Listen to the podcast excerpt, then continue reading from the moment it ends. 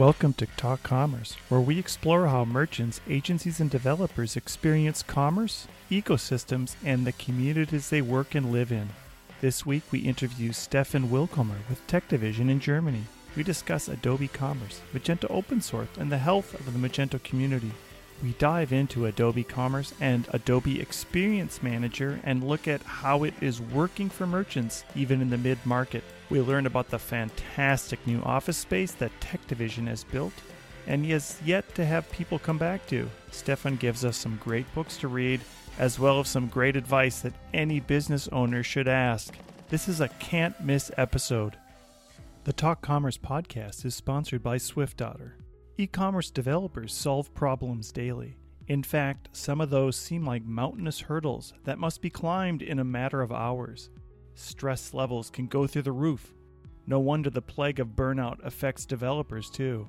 But there's a vaccine for that. Investing time in your career will take you farther than you ever imagined. Meet SwiftOtter. SwiftOtter exists to help you become the e-commerce hero that is indispensable and irreplaceable at your company. We do this through Magento certification study materials and Joseph Maxwell's most recent book, The Art of E-Commerce Debugging. Go to swiftotter.com to learn more about how you can quickly climb the ranks in your quest to be a better developer. While you're there, use the coupon code TALKCommerce for 15% off any digital goods at swiftotter.com. This episode is sponsored by eWay Corporation, the partner of choice for technology, infrastructure, and enterprise-level digital solutions, an AWS Select Consulting Partner. eWay Corporation, forward together. My name is Brent Peterson, and I'm your host. Please remember to subscribe wherever you download your podcasts. And now, Talk Commerce. Welcome to Talk Commerce. I have Stefan here all the way from Munich, Germany, or thereabouts. Stefan, why don't you introduce yourself, tell us what you do and what one of your passions is in life. Yeah, thank you, Brent, for having me. And my name is Stefan Willkommer. I'm co-founder and CEO at TechDivision. We are technology service provider for commerce, of course. Not only commerce, we're doing a lot of other stuff actually, or in the meantime also. And yeah, what I do when I'm not working in the area of commerce, I do also quite some running, basically in the mountains. So I'm addicted to trail running and also mountaineering. So not always running in the mountain, but also, you know, climbing on the mountain when I have the time. And that's what I really, really love to do in my free time. And of course, I mean, before the pandemic, I was around the globe visiting a lot of commerce events around Magento. That was also quite some fun. Now, as we are doing it all digital, this is also fun, just different. But yeah, that's basically what I do. Yeah, and I just want to comment that you are a fantastic on stage presenter, and I had the pleasure of watching your presentation on the unicorn candy in, I don't know, 2017 or 2018, where you talked about high volume Magento, and then I think you gave the same presentation in India, which didn't quite resonate as well, but still was very entertaining. In Leipzig, the one that you gave was extremely entertaining. So I applaud you at doing that. Thank you for that. Yeah, I had quite some fun there. Yes, absolutely. And I've been to Meet Magento Germany, I think, since 2015 or 2016. I think before that, I went to Magento Live Germany in Munich in 2014. So it's always been a very well put on event. And I know that you were going to put on Meet Magento's Germany in 2020, but obviously we had a little bit of a blocker for that. And maybe we'll hopefully get there in 2022.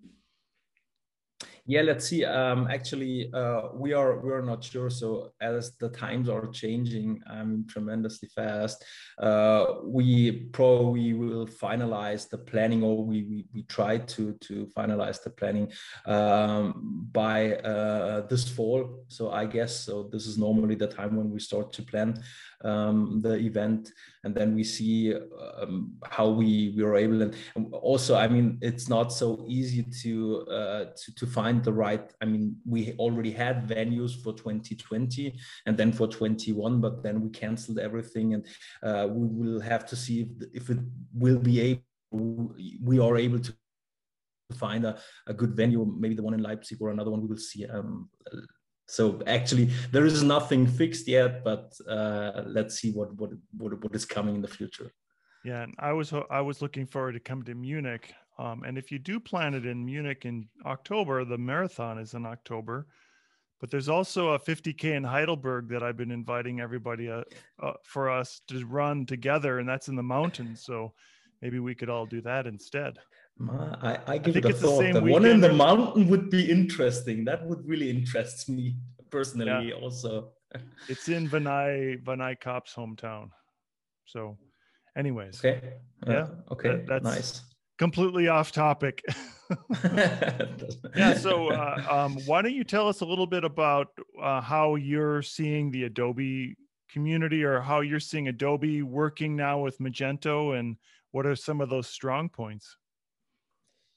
I mean, for us, as we have focused anyway, or I mean, before Adobe bought Magento, we already focused on larger clients, and we in Germany, we have this, you know, German Mittelstand, which is a really interesting target group for us of customers, and also a lot of B2B, really interesting B2B companies are there, and we focused there before Adobe bought Magento. So and as with that, we already used, or mainly, Magento Commerce for our implementations, and I would say really just a really small portion of our projects is open source, and I don't know, I think we only have one or two left which are based on Magento open source. So we are anyway more focusing on the larger customers, us or our company, the fact that the change which is going on right now with the ecosystem, with brought through Adobe, as they are also, I mean, more and more focusing on larger enterprises, or what we call, as again, as I said, the German Mittelstand. So for us, I would say nothing really changed.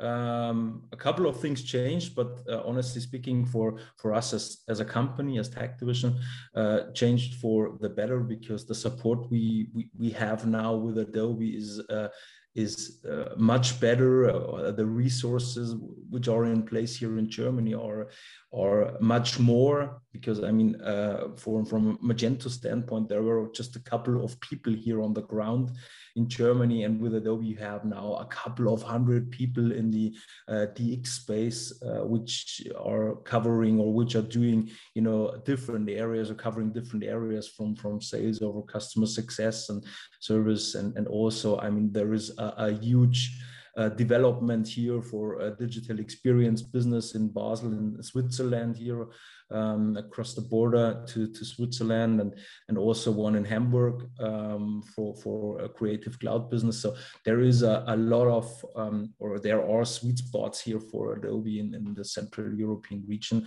and this helps us in some ways, especially with the mid-market merchants and clients we are talking. But yeah, I mean, from a community standpoint, I have to admit, I have not, I mean, with the pandemic, and as a lot of, you know, events were not taking place over the last year, and it seems that a lot of, you know, also companies and members of the community rearranging themselves. I also have not really found my place in the open source community yet. So and I don't know if it will ever be the same. I guess probably not. I mean, this is just the things, how the things are going. I mean, things are changing, and also I mean the idea and of TechDivision and how we are transforming our company now to the requirements of the demands of the market. This all is changing, and I don't know. I guess there will not be the Magento community anymore as we all from the past know. There will be probably a different one, but not the same as it was a couple of years ago. And I mean, we should look into that also again as an opportunity. I mean, when there is change, there always are some opportunities, I would say, and that's how I see it right now.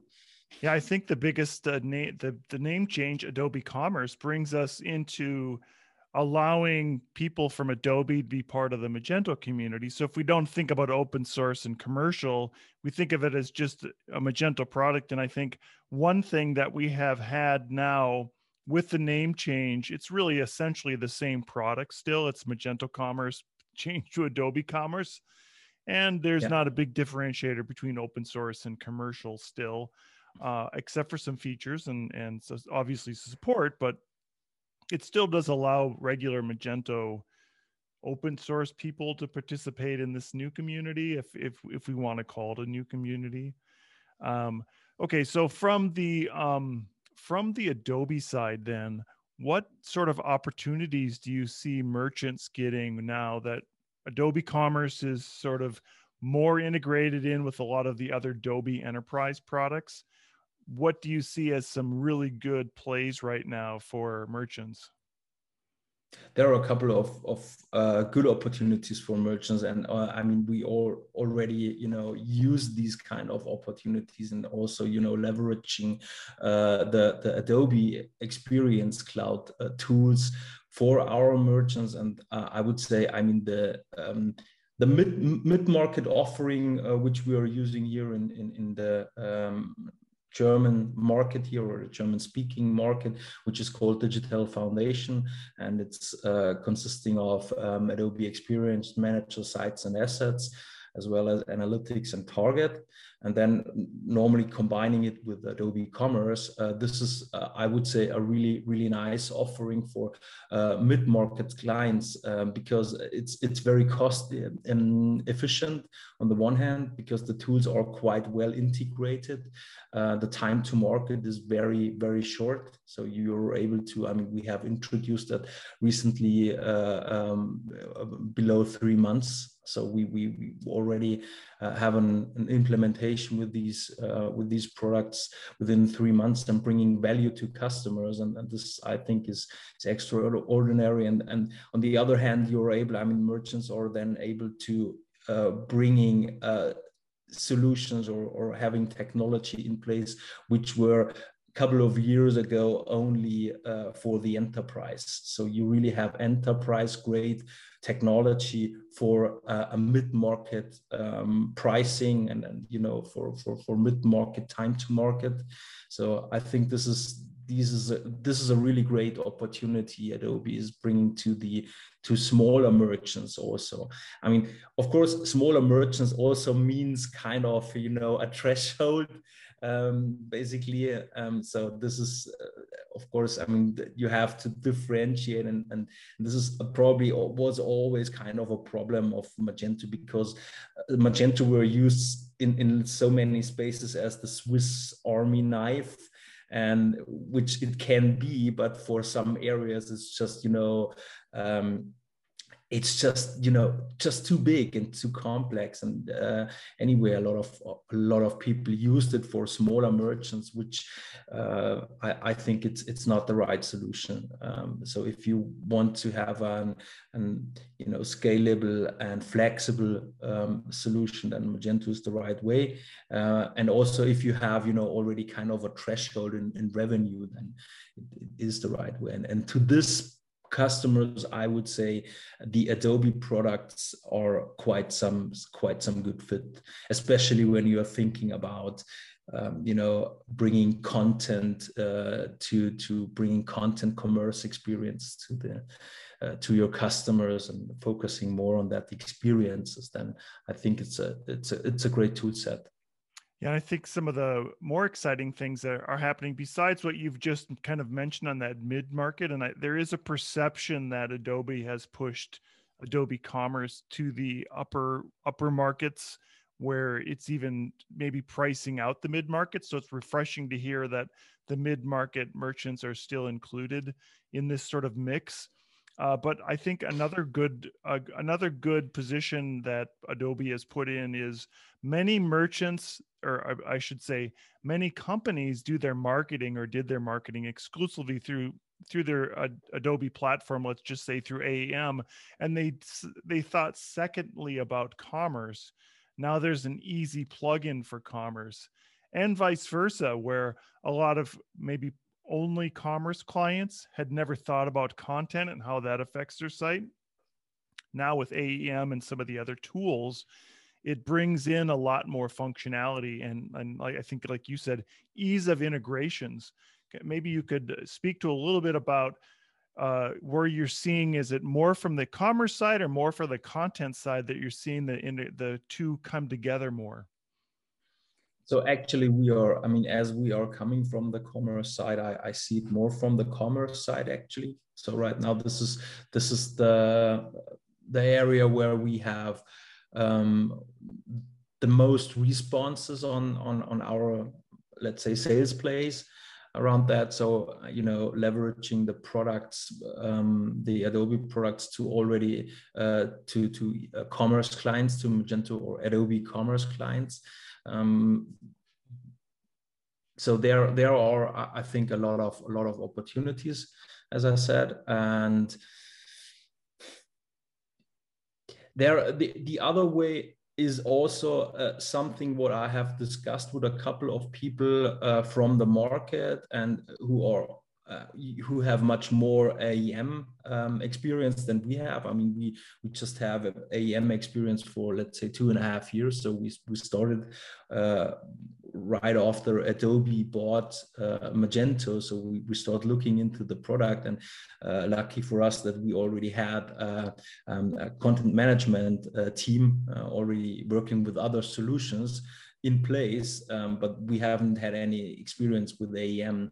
But I mean, the concepts AEM are using are quite, you know, with the content repository, they were quite familiar to our guys. So it was kind of an easy way to jump into that. Also with core component, which makes it quite easy to, you know, generate sites and generate, you know, great looking experiences more or less out of the box. So it's not that from the implementation standpoint, it's not that enterprise grade, how you would expect that you need weeks or a month to, you know, build something you can see. So you can really easily with AEM and Magento or Adobe Commerce, and it's hard always to, you know, if you have for 14 or 15 hours, 15 years, now 14 years it is, using this name, it's hard to change it for within a couple of weeks. So,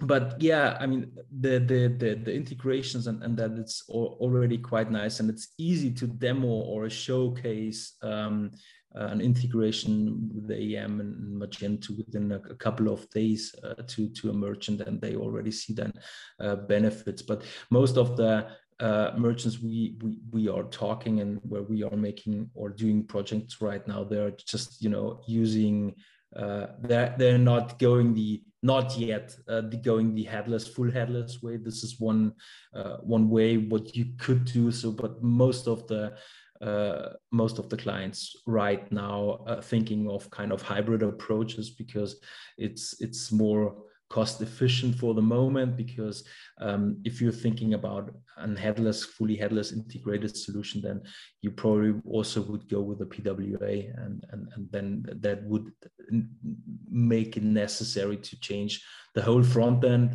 And yeah, this is a little bit of a bigger investment. And also, I mean, honestly speaking, not PWA is not for everybody the right solution. I know it's, I mean, it's a big buzzword, and headless is a big one, as well as the, you know, microservices and composable commerce architectures and stuff like that. And I think, I mean, I don't like, you know, to follow all these new trends and things. And for most, or for 90% of the merchants I talk to, I mean, a headless architecture is probably not the right way to go. Not for the moment.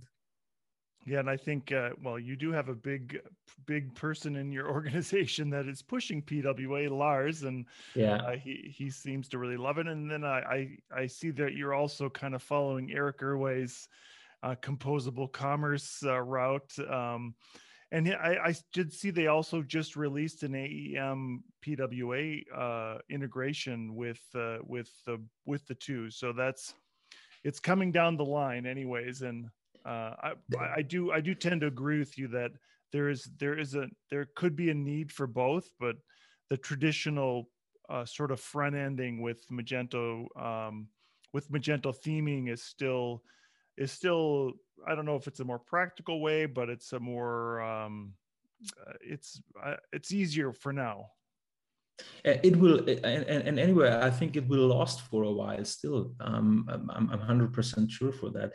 And I mean, I love the idea of the headless approach, and also, I mean, the what you mentioned, composable commerce architectures. I think it's that these are from an architectural standpoint, there are good ways to go, or good ways for some clients, but not for every client. And this is something what I mean, what sometimes I miss in these conversations, that it will always, a lot of people talking always only about these, you know, right now buzzwords which are going around the streets, and but sometimes they're not really what the clients really, or what the merchants really need at the moment, because most of the merchants, they are not yet there, and they have to, you know, be developed into this direction, that also from a kind of a back-end infrastructure perspective. And I think sometimes we are too fast with what we want to, you know, implement and what we want to do with our customers. And I think we should, I mean, I love innovation, of course, but anyway, you have to always think as your merchant, what would you do if you were the merchant, and from different perspectives. And that's the reason why I think, I mean, these are really the future for commerce, but it will take some time to, you know, reach the, it's still kind of cutting edge, and it will take some time to reach the really, you know, the overall and wider mass market for commerce. Yeah. Yeah, and it's education for not only the merchant, but it's education for the agencies and developers as well, and how you're doing things. And as you mentioned, Magento's been around for 14 years or however long now. Yeah. There's a lot of people that are used to doing it a certain way. And anytime you offer that sort of different or trying to change things in something like that, where, oh, let's now deploy your front end completely separate from your back end, and let's separate everything and just connect them with GraphQL. That sometimes that would scare a new developer, or could scare a new developer, as well as the content change of going from a traditional theming to a React theming, and trying to get developers up and running in that new sort of front end language and way of thinking about it. there is a lot of hurdles to get over that. So I think that the traditional approach works for some. And as you said, this maybe newer headless approach or separated approach, we should say, will work for others. Yeah. What do you think about what do you think about Adobe Commerce moving towards this sort of isolated services direction where maybe the back end would soon be just SaaS? We would just have APIs that we would access, and then the front end would be built on some custom application? Basically, I think this is the way anyway most of the platforms are going, and I think microservice or kind of an isolated approach could be a good choice. What kind of off target and client group you want to reach. And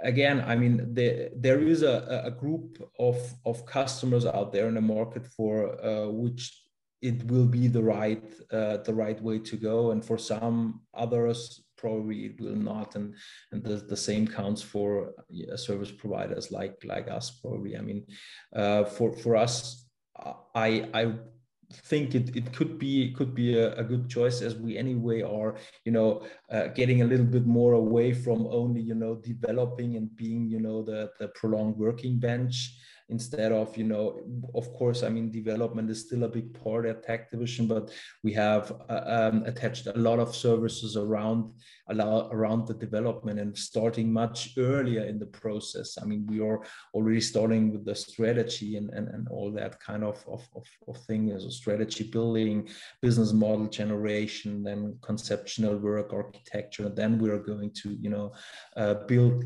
kind of an service or an application, and then for most of the areas, I would say a SaaS backend could be a good solution, especially when you look to the possibility Adobe is offering with their general, managed services cloud, like they're doing with AEM. This is a really appealing offering for a lot for customers as well. I mean, everything is coming out of the box from one vendor. You have different, you can subscribe to different services, and they are neatly attached to each other. And this is, I think, could be really, really, really nice offering. I mean, let's see where it moves, but probably, I mean, most of the solutions anyway are choosing this direction. So I assume it will go into this way, or will go this street down. Yeah, we worked with a multinational maybe 3 years ago in Mexico, and their European division had chosen Commerce Tools for the DACA region, or DACA region. So they had chosen Commerce Tools with a different front end. So we did the job completely headless. And so the idea was that they could choose a back end to be able to plug into a front end anywhere in the world. And there would be this middle layer that would connect the front end to the back end. And they just have to redo one side of it, to plug into a different back end. Yeah. But so we launched our solution on Magento. And I think one of the advantages Magento had at the time, and still has, for the Adobe Commerce version, is that we could build in those integrations and customizations directly into the code, where at the time anyways, Commerce Tool had to build each one as a separate node microservice. And the time it took to get those, and then I'm assuming the expense, I know that after 2 years, they weren't done with their project when it took us less than a year to finish our project. I think that complication and some of those microservices where you suddenly have to build out 20 microservices, it makes it much more difficult to try to produce something quickly. I mean, that could be really a way for some merchants, again, as I said, but I mean, you have a good example here, because I figured out the same for another customer. I mean, they build a lot of not on Commerce Tools, but mainly on built by them. Most of the services they built by themselves, and they built a huge bunch of different services for their businesses they want to digitize. And the problem what they had finally, when they had, I don't know, 40 or 50 services for different areas. I mean, there was some insurance service involved, and the problem, the biggest problem, basically when they went live with everything, and was the maintenance, the orchestration. Once you update one service and dependency of other services to that service, and I mean the dependency management from huge microservice infrastructure. This is just huge. I mean, and this can not be maintained for in smaller or mid-market projects, I would say. Sometimes, a kind of a solid, or let's say rock solid monolithic approach is not the worst way to do. Yeah. Yeah, and I didn't want our talk to get super techie, but I think we're getting a little bit too techie for some people. So kind of looking at some of the smaller markets, what is the competition like in Germany when you push off? Like Magento open source is still a little bit more complicated than a lot of merchants need. And certainly what we're seeing is Shopify, BigCommerce coming on really strong in the US and in Mexico as well. Do you have the same sort of competition in Germany? Yeah, we do see Shopify for, as you mentioned, the smaller merchants, definitely, because I mean, it's really out of the box SaaS. You don't have to take care of anything, almost anything solution. So this we definitely, I mean, we as TechDivision, we don't see it, because this is not our target group in terms of merchants, but we see it in the market, and they're getting traction definitely over the last 2 years, I would say. We see, of course, players, the local heroes, like Shopware is still around, so they're quite strong in Germany, also in the kind of the mid-market area, not really the enterprise grade, but at least in the mid-market we see them, and also in the B2B space they have they have now an offering. And yeah, basically that's the main competitors in the lower end, and then of course, the going up to the enterprise. We see Commerce Tools, of course. We see a little bit of Spryker from time to time. I'm gonna interview somebody from Spryker this next couple of weeks. So we'll see how that goes. So that's interesting. I like Shopware. I just talked to Ben the other day, and Shopware is really a self-hosted, but I believe they do have a SaaS offering as well. So that is an interesting way of looking at things from both the SaaS and the open source standpoint. I had a great idea that Magento should do.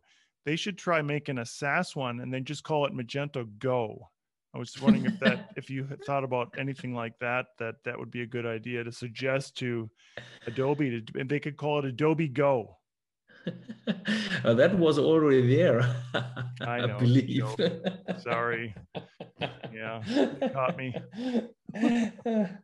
I'm in this space also quite for some while, Brent. Magento gone.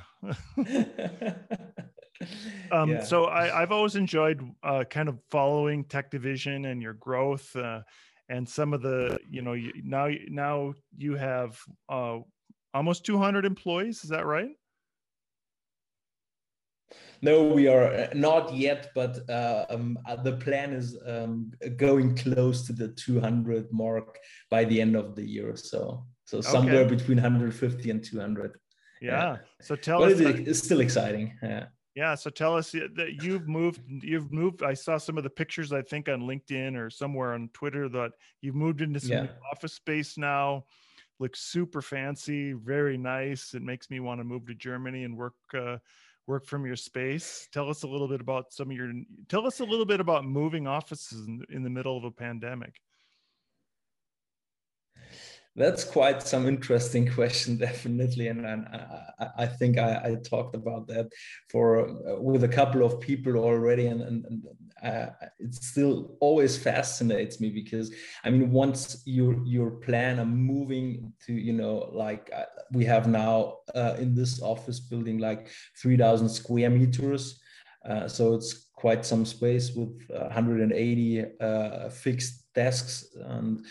So once you plan this and plan a completely new building, it is not that you're planning that, you know, a couple of weeks before you move. So the plan goes back almost 4 years. And when we started, or when the construction of the office started, it was like a little bit more than 2 years ago. So way before the pandemic went on, and then last year when we from this is like really nice number, March 13, we went from Friday March 13 we went to the home office, and still since then we're still there, and even we have now this beautiful nice office building. We're still in the home office with, I would say, like right now 98% of the employees. So we just have a couple of employees working there because of the moving. So there is still, you know, some stuff you have to move from the old office to the new office. But I mean, the funny thing is really, I really can recommend moving your company during a pandemic, because it gives you a lot of opportunities, because normally once you have a construction site and it's a bigger one, it's probably, I mean, the chance that it's going to be delayed is quite big.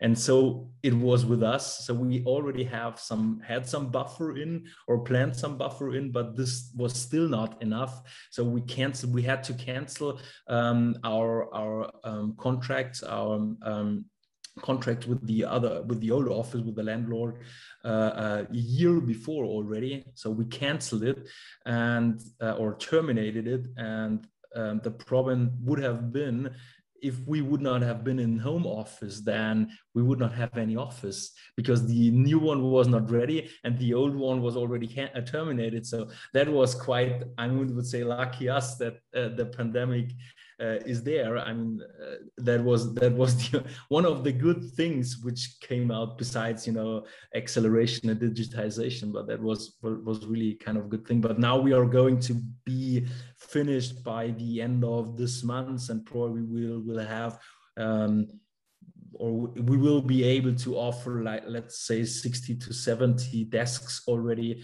by July, and in the new building. So that will be some change, and we are, I mean, most of the people already quite looking forward to it, to, you know, meet again in the office. And even, I mean, the culture is going to change a little bit more from the, you know, only working, because we already had home office before, but nobody, or not really someone used it before.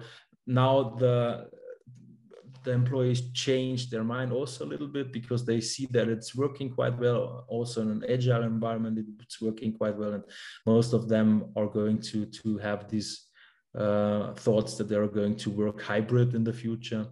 But yeah, that was. But the move was quite. That was quite some stuff. Yeah.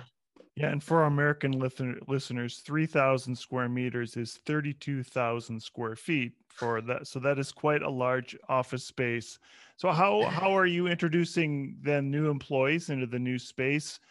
Do you have a lot of restrictions still in Germany where you can't, where only a certain amount of people can come to work, or you have to space out between people?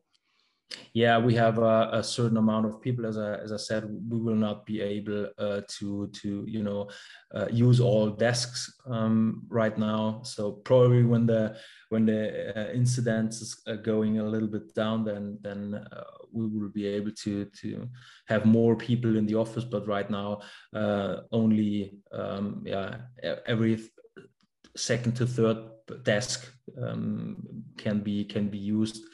And so we have this still, I don't know if it's changing, that the government said that could be changed within the next 1 or 2 weeks to wear masks in the office. So not when you're working on the table, but when you move around, and so you have to wear masks, and that's how it is right now. Yeah, let's see. But I mean, the situation is honestly, I mean, I have looked into that, and really, I mean, we have done a lot of things, and really were very restrictive from the very beginning with the pandemic. And but now it's really also for us, we were really careful, I would say, with everything, but now it's getting really hard on everybody's nerves. So we really hope that the situation with the vaccination and everything is getting better very soon, so that we are able to meet and work, I would say, not like before, but somehow very close how it was before. One thing I'll comment on that Lars said during our interview was that he said that you care more about what he's producing rather than the amount of hours he's putting in, which I thought was very refreshing, rather than worrying about him punching a time clock and having him put in 8.2 hours a day or whatever the time is. Can you just comment on how you've seen that? I mean, number one, going about that mentality, and then seeing it between working remotely and working in office. Do you see any higher or lower productivity from that, from the in-office versus out of office? And maybe you could comment a little bit about how you expect productivity from the employees. I mean, basically the productivity in the beginning of the pandemic went up in home office. I am not sure why that was. I mean, I have some thoughts about that, probably because a lot of people, I mean, they did more or were kind of more motivated because they were also kind of scared, probably a bit, losing their job, or so that they and also wanted to help that the company, you know, will come through the pandemic. So everybody, I mean, it was just kind of I don't know if you know the book from Patrick Lencioni, The Advantage, when he is talking about the team one, which is, I mean, the leadership team in the company, and he has this name. I have not heard that in Germany before, but the rallying cry, when you have something which is, you know, is kind of a danger for the company, or is a dangerous situation, that everybody is, you know, jumping into that and working hard to, you know, solve that problem.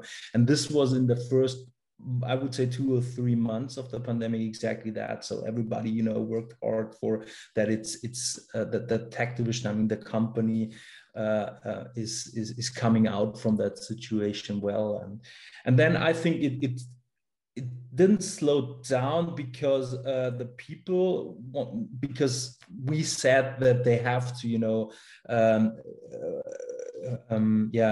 should. Let the throttle a little bit, because I think the pace was a little bit too high. So, and then from this time on, I would say it's pretty much the same pace than we had in the office before. But I mean, we didn't have any problems with, you know, time measuring or productivity, because we are not measuring in that, you know, once you do the 8 or 6 hours, I mean, we are looking at what you're going to, or what your team. It's mainly not on an individual level, it's more on a team level. We are looking what the outcome of our team is, and what the value of a team is, and this is what we are measuring weekly and monthly. So this is the grade how we are thinking, and what is the value, what we can deliver to customers, because by the end of the month the customer have to see something which is, you know, for value to them, because then they are going to pay us, because we are not getting paid up front. So we're getting paid after we have delivered. So this is the promise what we give to our customers, and I think this is a this is a good motivation to deliver something that is truly from value. Yeah, no, that's really good. And I know for myself personally, probably my productivity went up because I would just roll out of bed, drink some coffee, walk to my extra bedroom, turn on my computer, and then sit there till 6 p.m. or something like that. I know I had, in the last year, I had so many more 10-hour days than I would have ever had. I would have never gone and stayed at the office for that long if it wasn't just, you know, a half a floor down to go to the kitchen and then walk back up and start doing a little bit more work again. I can't say that was healthy, but it certainly was, you know, it was a change in what we had to do. And I think you're right that productivity did go up, and surprisingly it went up. Yeah. Yeah. I mean, I figured out that quite the same as you said, but that is also quite some danger. I mean, if you're, I mean, I would say I'm a person who is able, as I'm doing this business quite for a while already, I'm able to handle that, you know, handle the pressure and know where I should now work a little bit more. And then also, you know, listen to my body and know when I have to do sports and know where I have to sleep and do less and so on and need some rest. Not everybody is able to, you know, or already have this kind of balance, working more or working less, and can do it by themselves. So there are employees who, you know, really need kind of, you know, guidance and balance on, or guidance on the balance for themselves, and this is something what.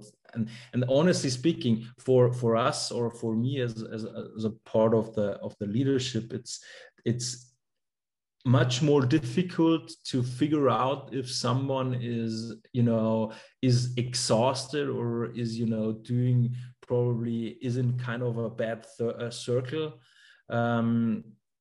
and as it was in the office, because you can talk to the people on the coffee machine or on the floors, and you know, you have this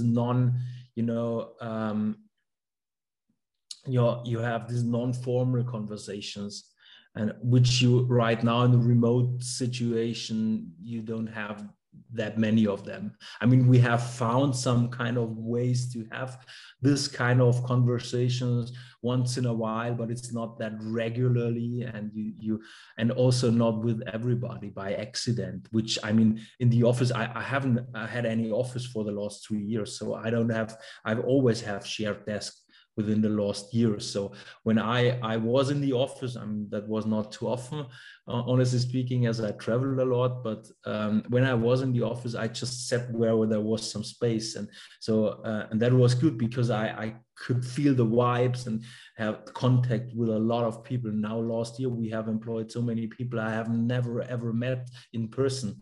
And this is also kind of a problem in this situation. Yeah, I know that for myself,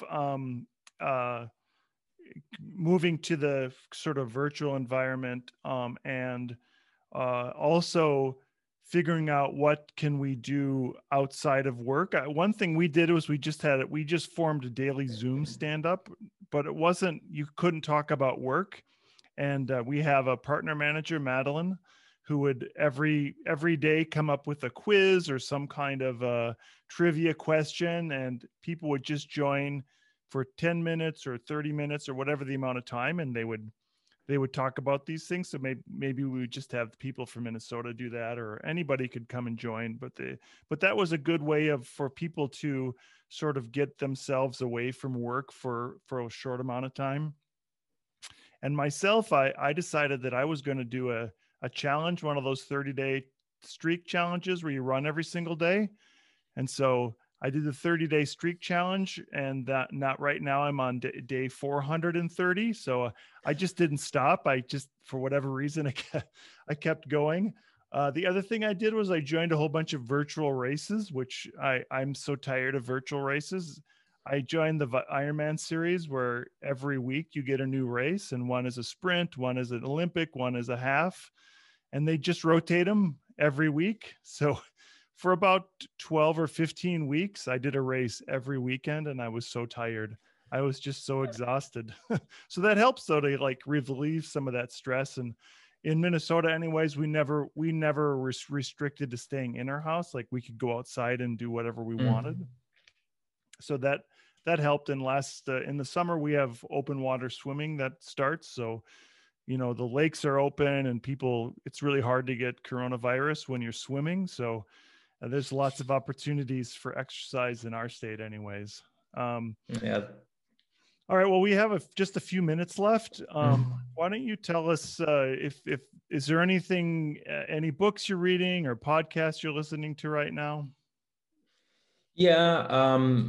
Besides, I read a lot of, you know, from different websites across the commerce industry. There are a couple of books I'm reading or I'm looking right now into, because I'm not always in the mood, you know, and not always have the mind to read for a longer period.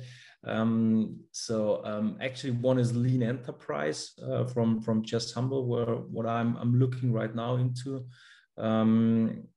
Just started with it. Then I've read recently again. I already read it years ago, but I read the couple of books from, as I mentioned before, from Patrick Lencioni. The 5 Dysfunctions of a Team is probably the most well-known book from him. And The Advantage is also a book which I really like, because it's kind of, you know, the I would say the practice guide to, you know, building your team one, which I really like, and it's a really, really good read. What else? Actually, there is one book from Simon Sinek, Find Your Why, which I think it's quite good one, yeah.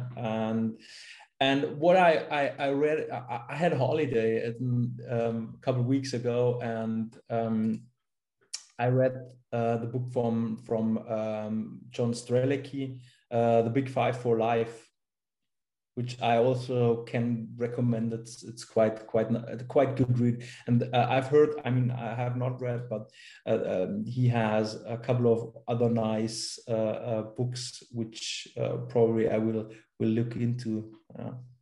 Yeah, good.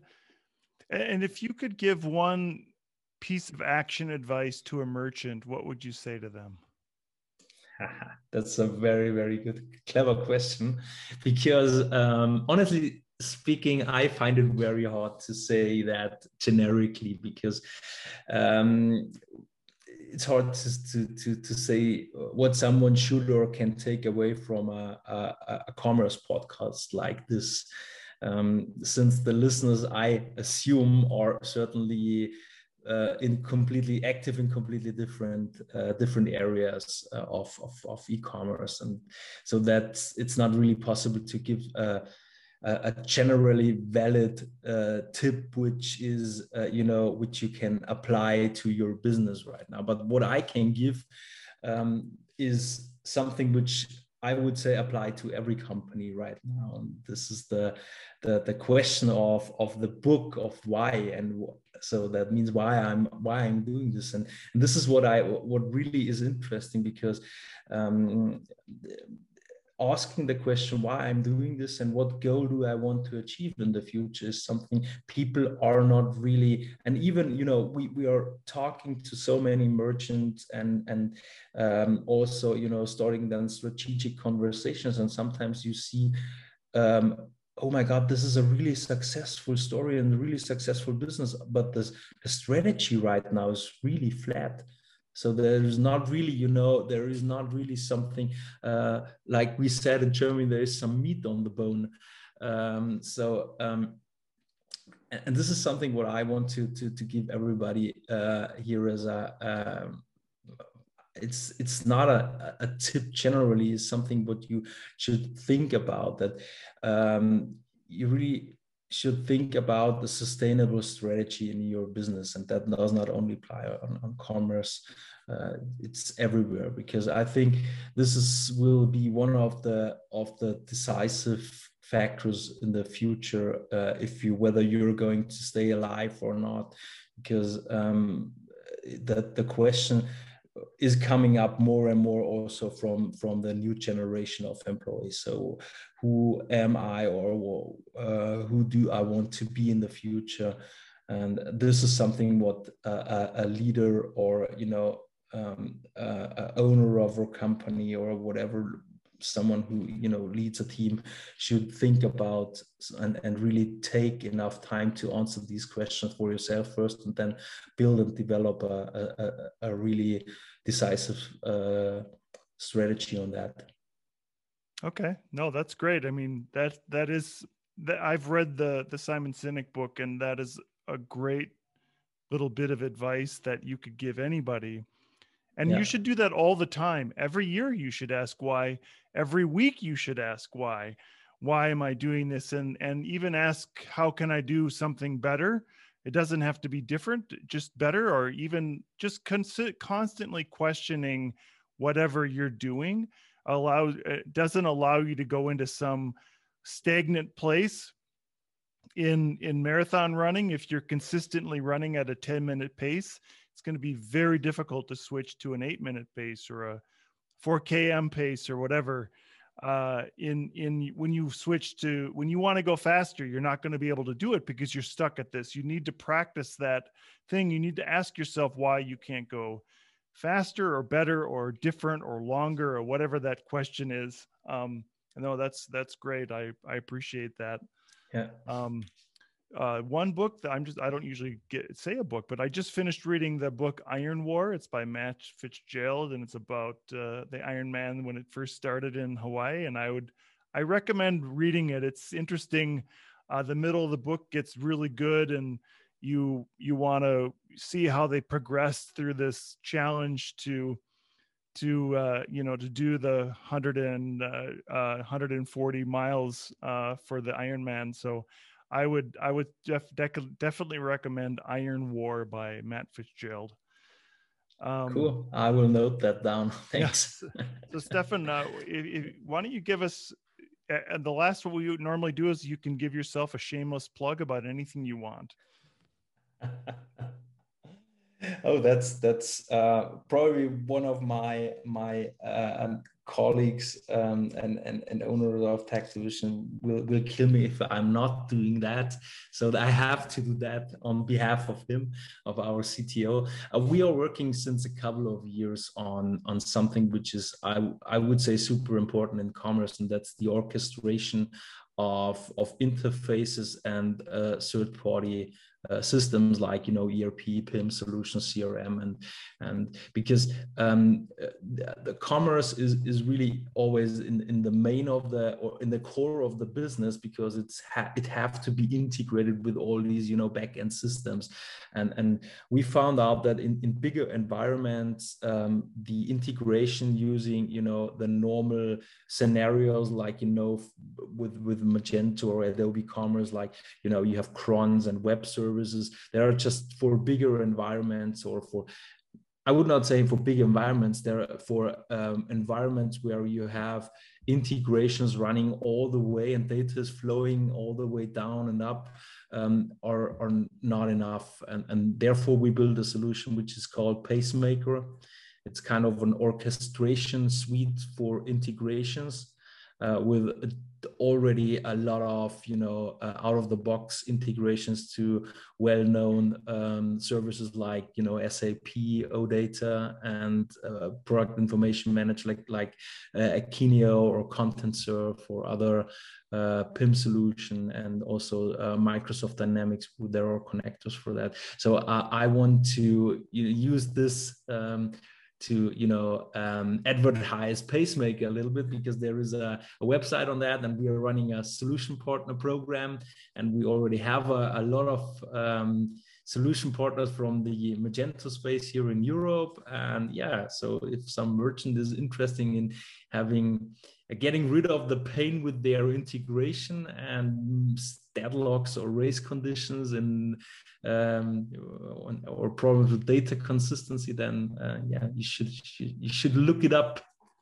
Absolutely, and we'll publish all these show notes as well, and get all those links onto the show notes after the episode. So I appreciate that. All right. Cool. Well, I thank you for staying up late in Germany tonight and doing the interview. And it was great to see you again. I hope to see you in person soon.